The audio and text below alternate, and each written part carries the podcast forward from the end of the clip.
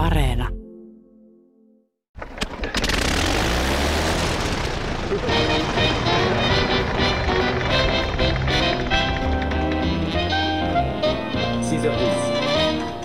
de Toulouse pour l'escale.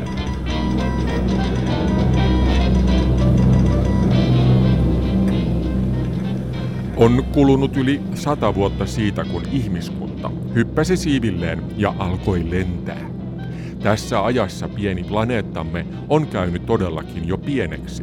Ei ole temppu eikä mikään lentää vaikkapa niin kauas kuin pippuri kasvaa ja vielä sitäkin pidemmälle. Jos tätä koronapandemiaa ja sen vaikutuksia ei oteta huomioon, niin melkeinpä kuka tahansa voi nykyisin lentää toiselle puolelle maapalloa, jos vain niin haluaa. Käyn läpi tässä kolmeosaisessa sarjassa varsin kronologisesti lentämisen historiaa, erityisesti juuri pitkän matkan lentäminen mielessäni. Nostan esiin muutamia esimerkkitapauksia apunani ystävälliset ilmailumuseoiden edustajat. Ensimmäisessä osassa oltiin ihan fyysisesti paikan päällä Toulousissa tutkimassa ensimmäisiä kaukomaille suunnanneita postilentoja ja Aeropostaale nimistä yhtiötä. Siinä kerrottiin myös ilmalaivoista, erityisesti zeppeliineistä. Seuraavassa osassa, eli kolmannessa osassa, käydään läpi lähimenneisyyttä ja katsotaan tulevaisuuteen. Noin niin kuin karkeasti sanottuna viimeinen osa vie 60-luvulta, siis 1960-luvulta eteenpäin, aina kaukaiseen tulevaisuuteen, ja ensimmäisessä osassa tultiin historian hämystä 1930-luvulle. Tähän Toiseen osaan jää sitten aika siinä välissä, eli jotakuinkin 30-luvun lopusta 60-luvun alkuun.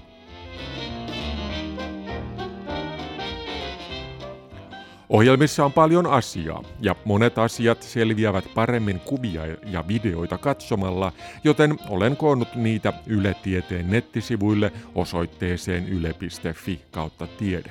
Siellä on linkkejä, kuvia ja muuta lisämateriaalia sekä tietystikin mahdollisuus kuunnella kaikki kolme sarjan osaa Yle Areenasta.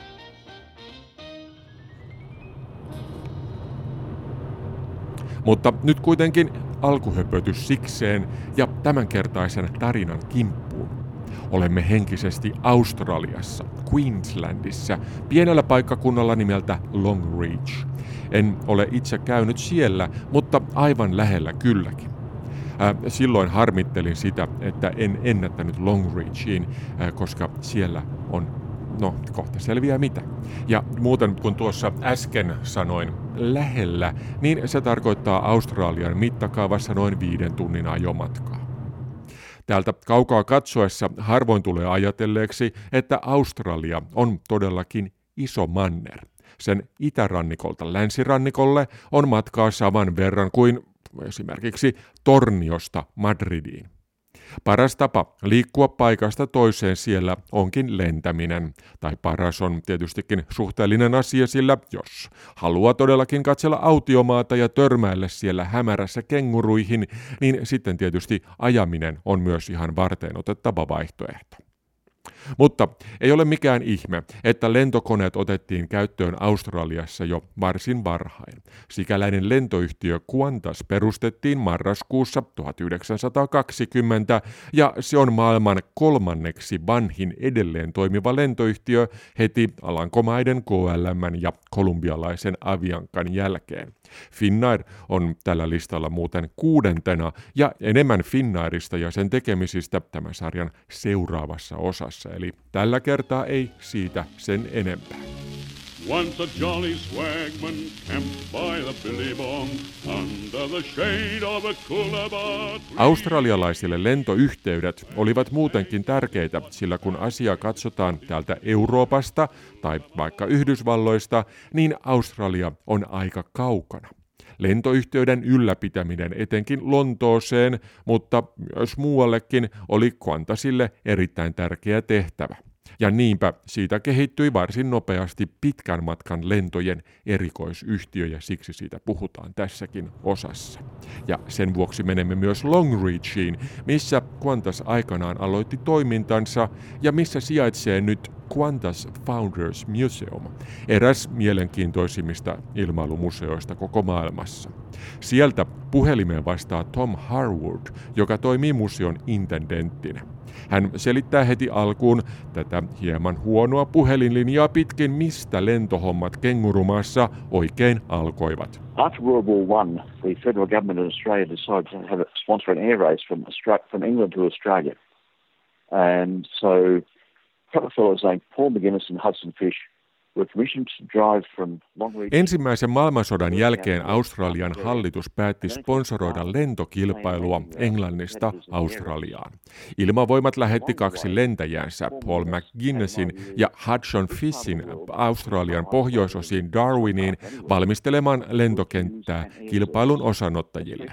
Sinne ajaessaan kaksikko mietti, että lentoyhteydet olisivat käteviä Queenslandin eri asutuskeskusten välillä, koska ne ovat kaukana toisistaan ja etenkin kesällä, kun sataa paljon, muuttuvat tiet mutaisiksi ja ajaminen muodostuu erittäin hankalaksi. Paluumatkalle lentäjät lähtivät erikseen, ja kun McGuinness oli paikassa nimeltä Clon Curry, kohtalo heitti hänet yhteen herran nimeltä Fergus McMaster kanssa. Cloncurryssä isoa tilaa pitäneen McFasterin auto oli hajonnut ja McGuinness auttoi häntä ja miehet ystävystyivät. Kun sitten Fish ja McGuinness tapasivat myöhemmin uudelleen, he jatkoivat lentoyhteyksien suunnittelua ja tuolloin heille tuli mieleen, että McMaster voisi auttaa heitä. Kolmikko kokoontui kesällä 1920 Brisbaneissa, Queenslandin pääkaupungissa, jolloin karjan kasvattajien yhdistyksen johtajana toiminut ja sitten erittäin hyvin verkostoitunut McMaster päätti lähteä mukaan hankkeeseen ja onnistuikin saamaan nopeasti kokoon yhtiölle alkupääoman kaikkien kontaktiensa avulla. McGuinness ja Fish tilasivat kaksi brittitekoista Avro 504 lentokonetta ja perustivat yhtiön nimeltä Queensland and Northern Territory Aerial Service, joka otti heti käyttöön lyhenteen Qantas. Queensland and Northern Territory Aerial Services, and you could shorten that down by taking the first letter of each name – to create Qantas, and that's how the whole thing started. Aivan aluksi yhtiö alkoi lentää taksilentoja ja hubilentoja, mutta varsin pian hallitus palkkasi Qantasin kuljettamaan postia Queenslandissa.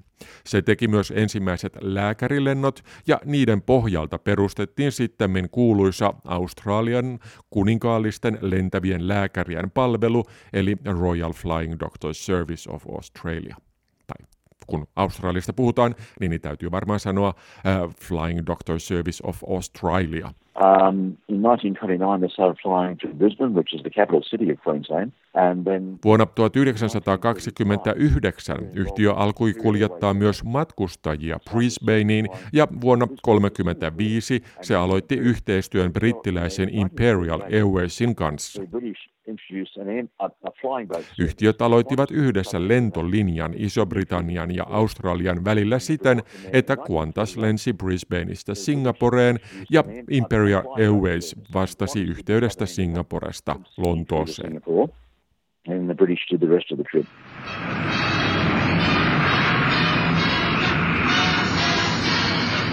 British Empire flying boats will soon strengthen the link between Australia and the homeland. Seamanship must be combined with airmanship in the control of these splendid craft. And so at Brisbane, Tuota reittiä lennettiin Shorts Empire-nimisillä lentoveneillä. Oikeastaan kaikki 1930-luvun pitkät lentolinjat käyttivät lentoveneitä, eli lentokoneita, joissa runko oli hieman laivan muotoinen. Ne olivat käteviä valtamerten yli lennettäessä, koska ne pystyivät tarpeen niin vaatiessa laskeutumaan mereen. Tämä oli tietystikin suuri etu, koska moottorit eivät tuohon aikaan olleet vielä kovin luotettavia ja tällaisia välilaskuja tapahtuikin aina silloin tällöin, mutta samalla hankaluutena oli tietystikin se, että lentoja voitiin tehdä vain paikoista, missä on tarpeeksi vettä. siis käytännössä rannikolla sijaitsevilta paikoilta. French technicians have built this plane for the tasks of peace. Viime osassa kerroin ranskalaisesta Aeropostale-yhtiöstä ja myös se käytti 30-luvulle tultaessa jo lentoveneitä pisimmillä reiteillään. La Decoer-yhtiö teki niitä Toulousissa, mistä ne kuljetettiin Atlantin rannalle Biscarros-nimiseen kylään. Siellä muuten sijaitsee tällä hetkellä erittäin mielenkiintoinen lentovenemuseo. No, mutta myös matkustajat kuljetettiin aikanaan junalla Biscarrossiin, mistä sitten lentomatkat muun muassa Etelä-Amerikkaan alkoivat. Suurin 1930-luvun lentoveneoperaattori oli kuitenkin amerikkalainen Pan American. Se oli legendaarinen yhtiö, joka perustettiin vuonna 1927, kun se aloitti lentämällä vesilentokoneella Floridan ja Kuuban välillä. Sen jälkeen yhtiö laajensi reittiverkostoaan eri puolille Väli-Amerikkaa, sitten ylös New Yorkiin ja alas Brasiliaan, Argentiinaan ja Chileen. The flying boat points its propellers into the sky for a 26 and a half hour hop to Europe. And an American ship, flown by an American crew, conquers the Atlantic, last frontier of commercial aviation. Yhtiön radiokutsuksi muodostui Clipper, eli klipperi, ja se tuli juuri yhtiön käyttämistä lentoveneistä. Tarkalleen ottaen ensimmäiset olivat Sikorski, yhtiön tekemiä lentoveneitä, joihin mahtui 40 matkustajaa tai 15 ihmistä pienissä hyteissä. Siis hyteissä, kyllä vaan. Näissä lentoveneissä oli myös pieniä hyttejä, joihin mahtui juuri ja juuri vuode. Muutenkin lentoveneet olivat tosiaankin vähän kuin pieniä laivoja, sillä niissä oli pieniä salonkeja ja jopa kansi, jolle koneen maassa ollessa, tai siis vedessä ollessa, saattoi nousta ottamaan raitista ilmaa ja esimerkiksi polttamaan tupakin, mikä tuohon aikaan oli huomattavasti nykyistä yleisempää. Hyvällä säällä lentäminen näillä oli varmastikin mukavaa ja oikein luksusta, mutta toisaalta huonolla säällä välttämättä lentäminen ei ollut kovin mukavaa. Koneet kun eivät olleet paineistettuja ja lensivät siksi matalalla, joten turbulenssi retuutti niitä aika tavalla. Ja laskeutuminen myrskyävään mereen oli todennäköisesti aikamoinen kokemus. America's transatlantic clipper is ready for the takeoff at the new seaplane base at New York's LaGuardia Airport. Thousands turn out to hear New York's fiery little mare LaGuardia Lentoveneajan huipentuma oli kenties Boeingin malli 314, joka olikin Pan Amin tärkein lentokone juuri ennen toista maailmansotaa niin reiteillä Euroopan, Etelä-Amerikkaan kuin ylitse Tyynen valtamerenkin. Koneeseen mahtui liki 70 matkustajaa, viitisen tonnia rahtia ja se pystyi lentämään liki 6000 kilometriä pitkiä matkoja. Die Spannweite beträgt 48 Meter, die Höhe 11 Meter und die Länge des Flugschiffes 40 Meter. Vähemmän tunnettu lentovene oli saksalainen Dornier DOX. Se oli suurin ja omasta mielestäni upein lentovene. 12 moottoria ja siinä oli kolme kerrosta, joissa matkustajilla oli istumapaikat ja baari, ruokasali ja jopa kylpyhuone. Dornierit tehtiin muuten samalla paikkakunnalla kuin Zeppelinit, eli Friedrichshafenissa Saksan eteläosissa, ja 30-luvulla Zeppelin ja Dornier olivatkin vähän kuin toistensa kilpailijoita, ja ne myös saivat vaikutteita toisistaan.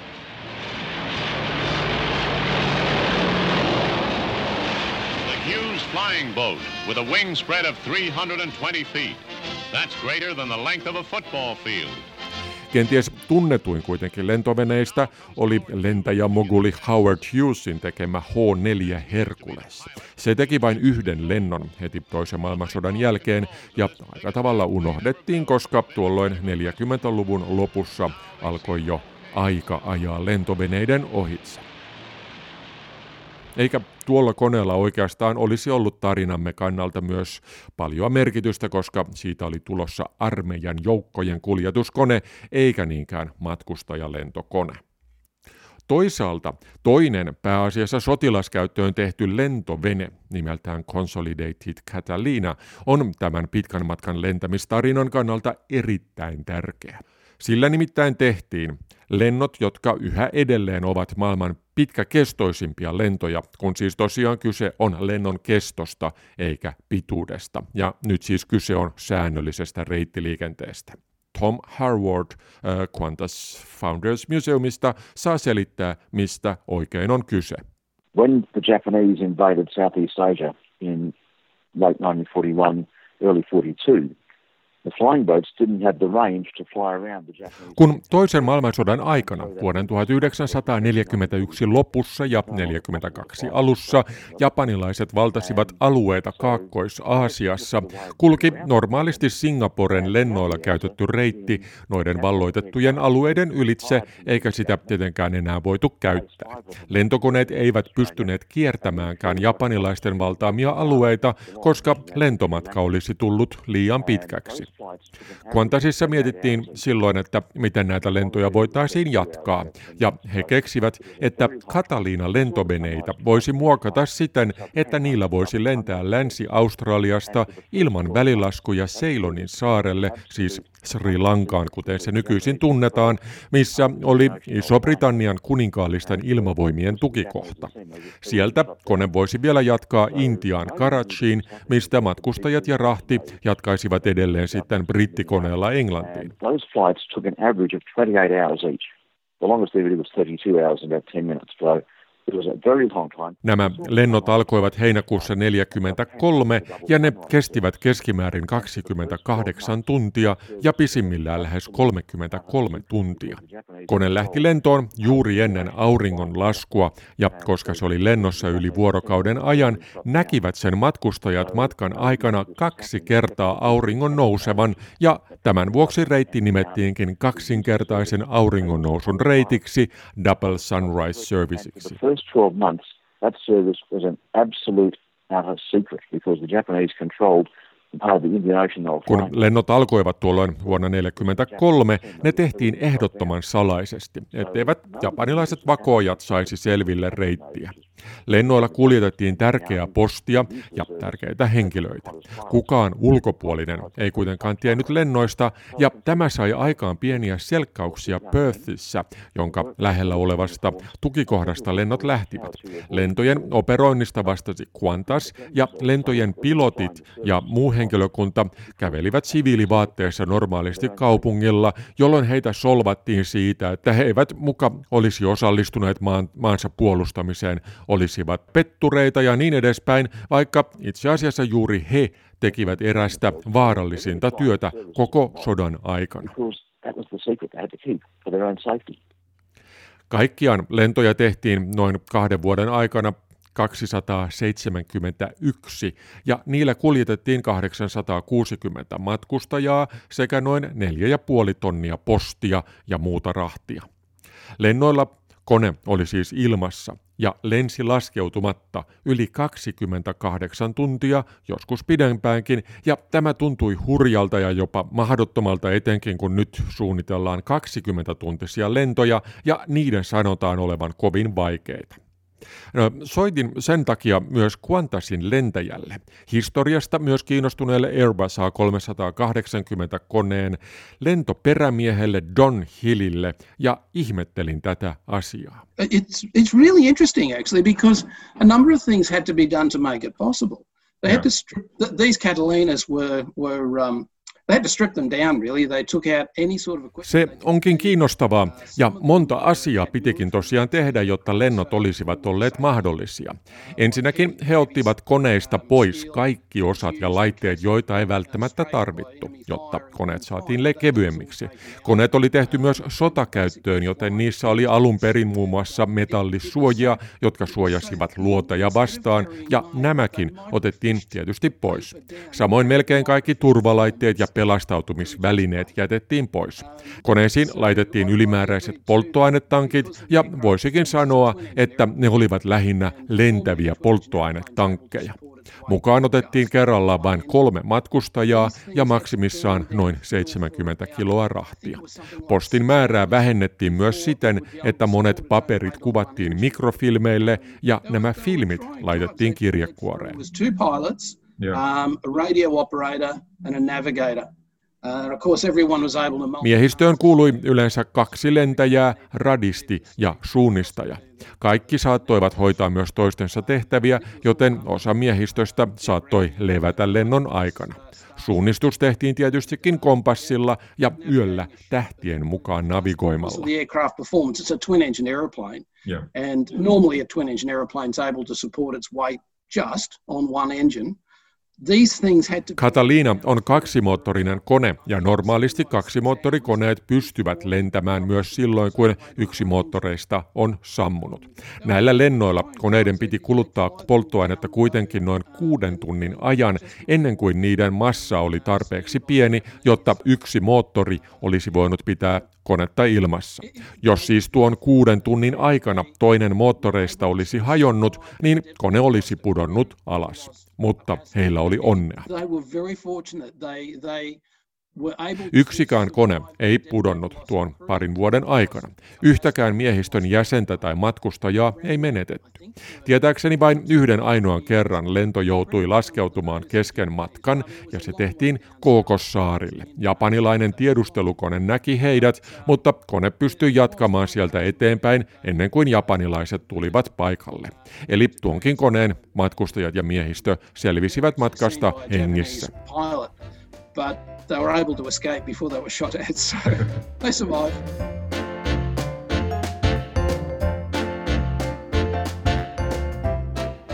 Toisen maailmansodan aikana lentokonetekniikka meni huimaa vauhtia eteenpäin ja jo tupla auringonnousulentojen loppuvaiheessa niitä lentoja alettiin tehdä pommikoneista muokatuilla matkustajakoneversioilla.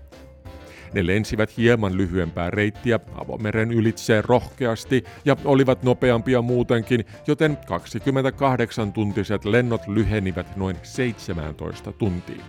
Samalla matkustajia ja rahtia voitiin ottaa mukaan paljon enemmän. Kun sota päättyi, voitiin ylimääräisistä kiertelyistä japanilaisten vuoksi luopua. Lennot Lontoon ja Australian välillä voitiin aloittaa enemmän tai vähemmän normaaliin reittilentotyyliin. Kalustona olivat tuolloin edelleen pommikoneiden matkustajaversiot ja reitin nimi muutettiin vanhentuneesta auringonlaskureitistä yksinkertaisesti kengurureitiksi eli The Kangaroo Serviceiksi. Qantasin logo oli ja on yhä edelleenkin hyppäävä kenguru, joka koristaa koneiden pyrstöä ja sen takia se oli hyvä nimi tällekin reitille. Toinen suunta, mihin aussit lähtivät lentämään, oli tietystikin Tyyni valtameri, sen ylitse Amerikkaan.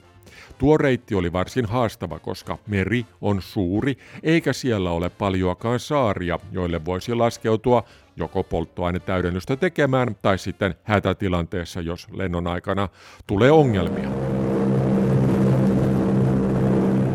Mennään vähän taaksepäin ajassa vuoden 1928 kesäkuuhun. Silloin australialaislentäjä Charles Kingford Smith teki ensimmäisen Tyynen valtameren ylityksen lentokoneella yhdessä Charles Ulmin, James Warnerin ja Harry Lyonin kanssa. He lähtivät Oaklandista, siis Kaliforniasta, toukokuun viimeisenä päivänä vuonna 1928 siis, ja lensivät ensin Havajille, sieltä Fitchille, ja laskeutuivat 9. kesäkuuta Brisbaneen. Lentomatka oli yhteensä 11 585 kilometriä, ja siihen kului viikon päivät. Well, it, it was the last great um, adventure, I, I suspect. Uh, yeah. Charles Kingsford Smith was was very keen to, uh... Don Hill on sitä mieltä, että se oli ilmailun pioneeriaikojen viimeinen suuri seikkailu. Tyynivaltameri ja sen ylitys oli Charles Kingsford Smithille päähän pinttymä, ja hän lähtikin yrittämään valtameren ylitystä oikeastaan heti, kun se oli teknisesti mahdollista.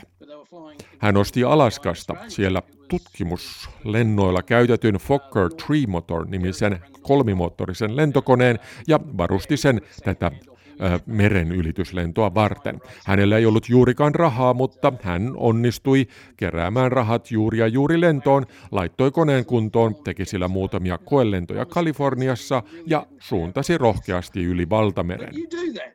Koneessa oli neljä radiolähetintä ja kolme vastaanotinta, joilla miehistö oli koko ajan yhteydessä laivoihin sekä maissa oleviin radioasemiin. Näin lennon edistymistä pystyttiin seuraamaan koko ajan.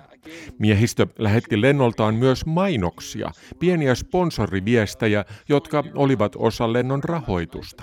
Voisi sanoa, että se oli siis oman aikansa kaupallista yhteistyötä. No, radio osoittautui niin käteväksi laitteeksi, että niitä asennettiin yhä enemmän tämän jälkeen lentokoneisiin. Mielenkiintoinen yksityiskohta tässä on se, että seuraava Tyynenmeren ylitys Yhdysvalloista Australiaan tapahtui vasta juuri toisen maailmansodan jälkeen, eli tuolla ensimmäisellä lennolla ja seuraavalla lennolla oli välissään jopa 15 vuotta aikaa. Täytyy muistaa, että noihin aikoihin jopa lentäminen Yhdysvaltain länsirannikolta Havajille oli vaarallista ja monet lentäjät hukkuivatkin tuolla matkalla. Vaikka toisen maailmansodan aikana ei Australiaan pahemmin suoraan lenneltykään, tulivat lennot Tyynällä merellä yleisesti ottaen rutiiniksi sotilaille sodan aikana. Ja kun se oli ohitse, alkoivat myös lentoyhtiöt kurottaa kauemmaksi ja kauemmaksi tuolloin sodan jälkeen juuri käyttöön tulleilla uusilla lentokoneilla. Boeing oli tehnyt Yhdysvalloissa ikoniset pommikoneet B-17 Flying Fortress ja B-29 Super Fortress, joiden tekniikkaan perustuen se teki myös Stratocruiser-nimisen matkustajalentokoneen. Nimensä mukaisesti se pystyi nousemaan, ei nyt ihan stratosfääriin, kuten nimi antaa ymmärtää, mutta kuitenkin lähes 10 kilometrin korkeuden tietämille. Kone oli siis paineistettu ja mukava, koska sillä pystyttiin nousemaan sään yläpuolelle, kuten sanotaan, mutta se ei kyennyt lentämään kovin pitkälle. Ja lisäksi sillä oli huono puoli, sen luotettavuus oli varsin huono. Vain 55 konetta valmistettiin ja Pan Am oli koneen pääasiallinen käyttäjä. Boeingin kilpailijoita olivat Douglas-yhtiön DC-4 ja sitä seurannut DC-6 ja ennen kaikkea Lockheed Constellation. Constellation, eli Konni, kuten sitä kutsuttiin, oli kaunislinjainen nelimoottorinen lentokone, joka pystyi lentämään kohtuullisen korkealla ja kauas. Koneita rakennettiin lopulta 856 kappaletta ja niitä ostivat melkein kaikki suuret lentoyhtiöt. Aivan ensimmäisten joukossa oli myös Qantas, jolle juuri tällainen kone oli kuin taivaan lahja. Vaikka Don Hill ei ole koneella itse lentänytkään, siitä puhuminen sai hänet lähes tunnekuohun valtaan. Yes, it was. The, the Constellation certainly was an aircraft that um, Hudson Fish, who was the chairman of the airline, he was very keen to use uh, the Constellation se oli todella merkittävä lentokone. Eräs yhtiön perustajista ja sen johtajana 40-luvulla toiminut Hudson Fish halusi mahdollisimman nopeasti koneet yhtiön käyttöön. Ongelmana oli kuitenkin se, että se oli amerikkalainen lentokone, eikä Yhdysvaltain hallitus antanut lupaa koneiden vientiin Australiaan. Niinpä yhtiö joutui tekemään erilaisia temppuja koneiden saamiseen ja diplomaatit miettivät ratkaisuja. Virallisesti ensimmäiset koneet hankkikin Qantasin Iso-Britanniassa ollut tytäryritys. So, uh, the was, was basically the, the best aircraft in the world Koni um, oli yksinkertaisesti aikansa paras matkustajakone. Se oli paineistettu, sillä saattoi lentää korkealla sään yläpuolella. Perusversion toimintasäde oli jo liki 9000 kilometriä ja kone oli myös nopea. Sen matkalentonopeus oli 550 kilometriä tunnissa ja jopa vähän enemmän. Siihen mahtui yli 50 matkustajaa mukavissa istuimissa, jotka sai myös levitettyä vuoteiksi. Koneessa voitiin aloittaa ottaa tarjoilu myös sellaisena kuin se myöhemmin lentokoneessa tunnettiin. Konni työnsi rajoja kauemmaksi joka suhteessa, mutta silti se oli vielä 50-luvun tekniikkaa, eikä se ollut kovin toimintavarmaa.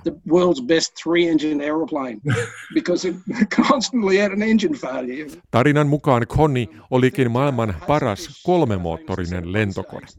Näin sanotaan sen vuoksi, että yksi sen neljästä moottorista oli usein rikki. Quantasille moottoririkkojen määrä tulikin pienenä yllätyksenä, sillä varsin usein koneet joutuivat jäämään välilaskupaikkaansa, missä matkustajat laitettiin hotelliin ja toinen lentokone lähti viemään sinne vaihtomoottoria. Vasta sen vaihtamisen jälkeen päästiin uudelleen matkaan. Periaatteessa moottorien huoltoväli oli 800 käyttötuntia, eli sen jälkeen moottorien öljyt ja rasvat olisi pitänyt tarkistaa ja vaihtaa, mutta vain noin puolet moottoreista itse asiassa kesti tuohon saakka. We should just been a regular grease and oil change at 800 hours, but they weren't even making it there. I like that expression, the world's best three-engine airplane.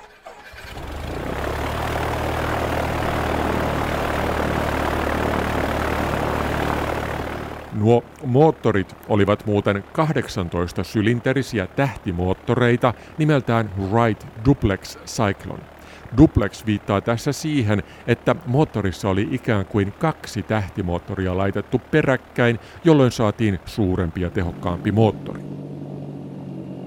Sylinteritilavuus 55 litraa, moottorin massa 1200 kiloa ja moottorista irtosi lentoon lähdössä 2200 hevosvoimaa.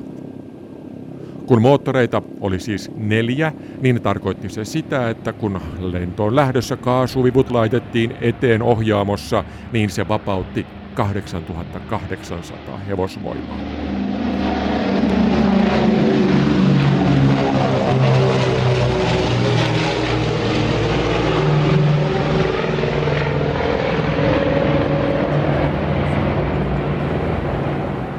Moottorien ja potkurien keskenään resonoiva ääni oli todellakin upea. Toinen vastaava moottori oli Pratt Whitney-yhtiön Double Wasp, joka oli tehty samaan tapaan kaksi yhdeksän sylinteristä tähtimoottoria yhteen laittamalla. Niin, ja siis tähtimoottorihan tarkoittaa sellaista moottoriratkaisua, missä sylinterit ovat ympyrän muodossa, ikään kuin tähtimäisesti keskellä olevan kampiakselin ympärillä. Tätä moottorityyppiä käytettiin ihan ilmailun alkuajoista alkaen, mutta moottorit tulivat vain suuremmiksi ja suuremmiksi ja monimutkaisemmiksi tietysti siinä samalla. Kaikkein järeimmissä tähtimoottoreissa oli 28 sylinteriä ja siis 28 ylös-alas vatkaavaa mäntää, mutta näitä moottoreita käytettiin lähinnä vain sotilaskoneissa. Pratt Whitney käytti myös Constellationin pahin kilpailija, eli Douglasin DC-6. Se teki ensilentonsa vuonna 1946, eli kolmea vuotta ensimmäisen Constellationin jälkeen. Nämäkin olivat nelimoottorisia paineistettuja korkealla lentäviä pitkämatkan koneita, jotka pystyivät lentämään lähes yhtä pitkälle kuin Constellation, noin 8000 kilometrin päähän, hieman matalammalla kuin Constellation, mutta kuitenkin noin 7 kilometrin korkeudessa ja myös vähän hitaammin, mutta silti noin 500 kilometrin tuntinopeudella. Yksi DC-6 käyttäjistä oli yhteispohjoismainen lentoyhtiö SAS, joka teki näillä koneilla ennennäkemättömän tempauksen. Se alkoi lentää Kööpenhaminasta Yhdysvaltoihin suorinta reittiä pitkin, eli Pohjoisnavan päältä. Kävin joku aika sitten Oslossa SAS-museossa, ihan siinä Gardemoinin lentoaseman vieressä itse asiassa terminaalista katsottuna ikään kuin kiitoratojen toisella puolella. Heillä ei ole siellä esillä lentokoneita, mutta heillä on hieno kokoelma kaiken näköistä lentämiseen ja tietysti SAS-yhtiön liittyvää. Yhdessä vitriinissä oli esillä näiden pohjoisnapalentojen esineitä, ja kaikkein jännin esine oli neljälle hengelle tehty karhun karvainen makuupussi, jota oli tarkoitus käyttää hätätilanteissa, siis silloin, jos kone matkustajineen olisi joutunut tekemään pakkolaskun jäätikölle. Hmm. Nyt taas luuri käteen ja soitto Osloon SAS-museon johtajalle Tuure Erik Winderenille. Regular flights uh, over the, uh, in the polar area to the west coast of the United States started in uh, 1954. Säännölliset lennot Pohjoisnavan kautta Yhdysvaltoihin aloitettiin vuonna 1954. Ajatuksen näistä lennoista sai Bernd Balchen, joka oli ollut toisen maailmansodan aikaan lentäjänä Yhdysvaltain ilmavoimissa ja lentänyt paljon napa-alueella. Ja sodan jälkeen hän jatkoi lentämistä SAS-yhtiön norjalaisen osan DNLn kapteenina. Hän oli myös myöhemmin yhtiön johdossa, ja kun yhtiö sai 50-luvun alussa käyttöönsä uusia DC-6B-lentokoneita, niin hän ymmärsi, että niillä voitaisiin lentää kannattavasti Yhdysvaltain länsirannikolle Pohjoisnavan päältä vain muutamalla välilaskulla. And so in 54 they started flying uh, so-called direct to Los Angeles. Niinpä vuonna 1954 alkoivat lennot Los Angelesiin siten, että kone pysähtyi tankkaamaan Grönlannissa ja Kanadassa. Kun nämä lennot alkoivat sujua hyvin, niin Balhen laski, että napareittiä käyttämällä voitaisiin säästää jopa 26 tuntia matka-ajassa Kööpenhaminasta Tokioon. Koska oli 50-luku ja kylmä sota, ei Neuvostoliiton päältä voinut lentää lainkaan, vaan reitti Tokioon kulki monen välietapin kautta. Kööpenhaminasta Hampuriin, sieltä Roomaan, Ateenaan, Kairoon, Karachiin, Kalkuttaan, Rangooniin, Bangkokkiin ja viimein Manilan kautta Tokioon. Yksi kone käytti menopaluu matkaan lähes kuusi vuorokautta tällä reitillä, eli yli vuorokauden nipistäminen matka-ajasta sekä mennessä että palatessa olisi paitsi mukavampaa matkustajille, niin myös siitä tulisi suuria säästöjä lentoyhtiölle. Our chief uh, navigator, Einar Pedersen, Um, uh, Myös yhtiön päänavigaattori Einar Sverre Pedersen oli lentänyt sota-aikaan paljon napa-alueiden päällä ja hän kehitti lentoja varten uudenlaisen yksinkertaistetun kartan. Sen avulla lennot pystyttiin tekemään kätevästi siten, että miehistöt lensivät periaatteessa koko ajan pohjoiseen. Ongelmana oli nimittäin se, että pohjoisnavan luona magneettinen kompassi ei toimi. Eli kompassi ei näytä luotettavasti magneettista pohjoisnapaa kohden, koska napa on liian lähellä ja osittain koneen alapuolellakin. Niinpä kompassista ei ole siellä mitään hyötyä, mutta kartan avulla koneet saattoivat käyttää pohjoista ikään kuin referenssisuuntana koko ajan. Ohjaamon katossa oli sekstantti, suunnistaminen tähtien avulla, kun onnistui myös pohjoisessa oikein hyvin.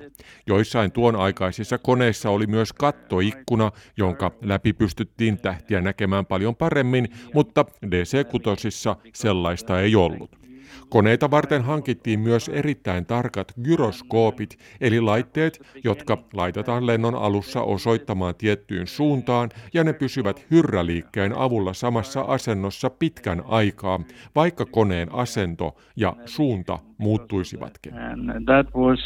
hard to get because the only ones that were, uh, you know, doing good were in the uh, Americans uh, long distance rocket.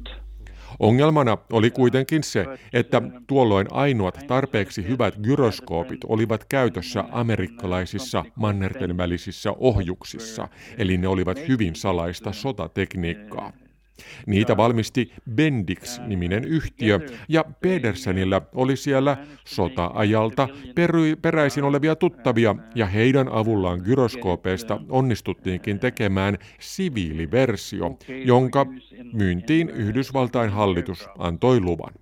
Kun SAS sai nämä gyroskoopit, niin lennot Los Angelesiin pystyttiin aloittamaan vuonna 1954 ja Tokioon sitten vuonna 1957 ja tosiaan Pohjoisnavan kautta. They had all kind of things. They had big saw that they could cut the eyes and make igloos. Reitillä lentäviin koneisiin otettiin mukaan kaikalta varalta paljon erikoisvarusteita, joita voitaisiin tarvita miehistön ja matkustajien pelastamiseen mahdollisen pakkolaskun jälkeen.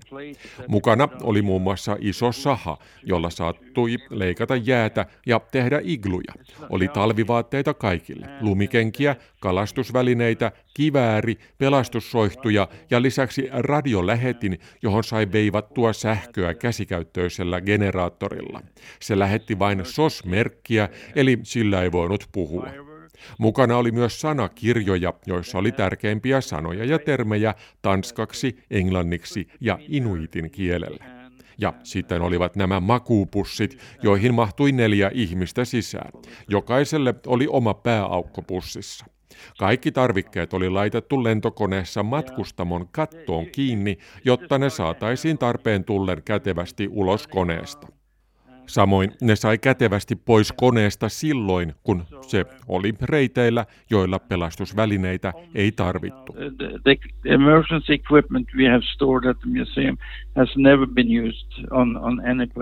Vinderen kertoo, että museossa on esillä näitä välineitä, mutta niitä, kuten mitään muitakaan pelastusvälineitä, ei tarvittu koskaan tositoimissa.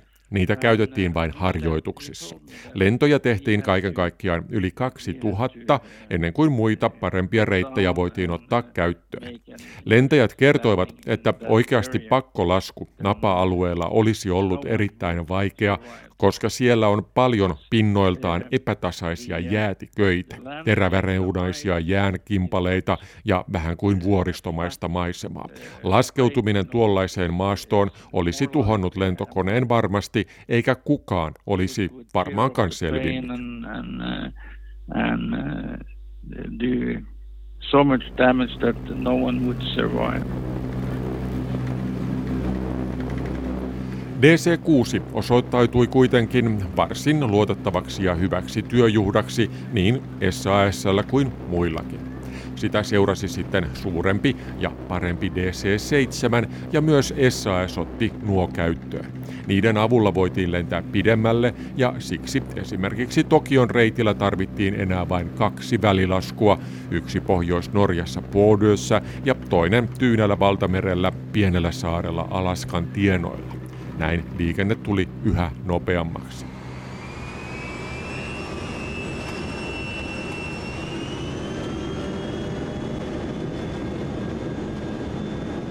DC-7 jälkeen alkoi sitten suihkumoottoriaika. Tulivat DC-8 ja myös Boeing 707. Mutta näiden koneiden kyytiin ja myös niitä seuranneiden koneiden kyytiin hypätään tässä sarjassa vasta seuraavassa osassa. Tuota sarjan kolmatta osaa voisikin luonnehtia olympiahenkeen sanoilla nopeammin, korkeammalle ja pitemmälle. Mitä tulee vielä mäntämoottorikoneisiin ja pohjoisnapareittiin, niin suihkukoneita edeltävän ajan ennätys tehtiin lokakuussa 1957, kun napareittiä pitkin Lontoosta San Franciscoon lentänyt Transworld Airlines-yhtiön Lockheed Starliner, eli Constellationin parempi ja uudempi versio, se taittoi 8638 kilometriä pitkän matkan 23 tunnissa tunnissa ja 19 minuutissa. Neljä vuotta myöhemmin El Al-yhtiön Boeing 707 suihkukone lensi hieman pidemmän matkan 9100 kilometriä New Yorkista Tel Aviviin vain yhdeksässä ja puolessa tunnissa. Se oli huima hyppäys eteenpäin, mutta tästä asiasta siis enemmän ensi jaksossa. Nyt vain kiitokset tässä ohjelmassa äänessä olleille henkilöille, tässä ihan viimeisenä puhuneelle Tuure Erik Winderenille Osloon, puolivälissä olleelle Don Hillille Brisbaneen ja aivan alussa olleelle Tom Hardwoodille Longreachiin Qantas Founders museoon. Tom muuten kertoi käyneensä sulkemassa museossa olevien lentokoneiden ovet juuri ennen juttutuokiotamme, enkä voinut olla kysymättä ihan lopuksi, miltä se tuntuu. Suhtautuuko hän koneisiinsa jotenkin erityisesti? When I was a young fellow, I, I spent awful lot of time at the airport watching planes because I love them. And kun olin nuori poika, vietin aikaani lentokentällä katselemassa koneita. Toisinaan pääsin istumaan niihin, kiertelin koneita, hyväilin niiden pintaa käsilläni ja ihailin niitä, kun ne taas lähtivät lentoon. Ja nyt, aina silloin tällöin, kun käyn laittamassa päivän päätteeksi koneiden ovia kiinni, niin hyväilen niitä taas samaan tapaan, vähän kuin lemmikkieläimiä. Ne ovat minulle enemmän kuin vain teknisiä laitteita. Se tuntuu hyvältä, aivan kuten aikanaan, kun olin vielä poika. Ajattelen aina välillä, että nyt voin tehdä tätä ihan niin usein kuin haluan. Ihan joka päivä. Eikö se ole upeaa? Here I am now. I'm able to do it every day of the week. Isn't that fantastic?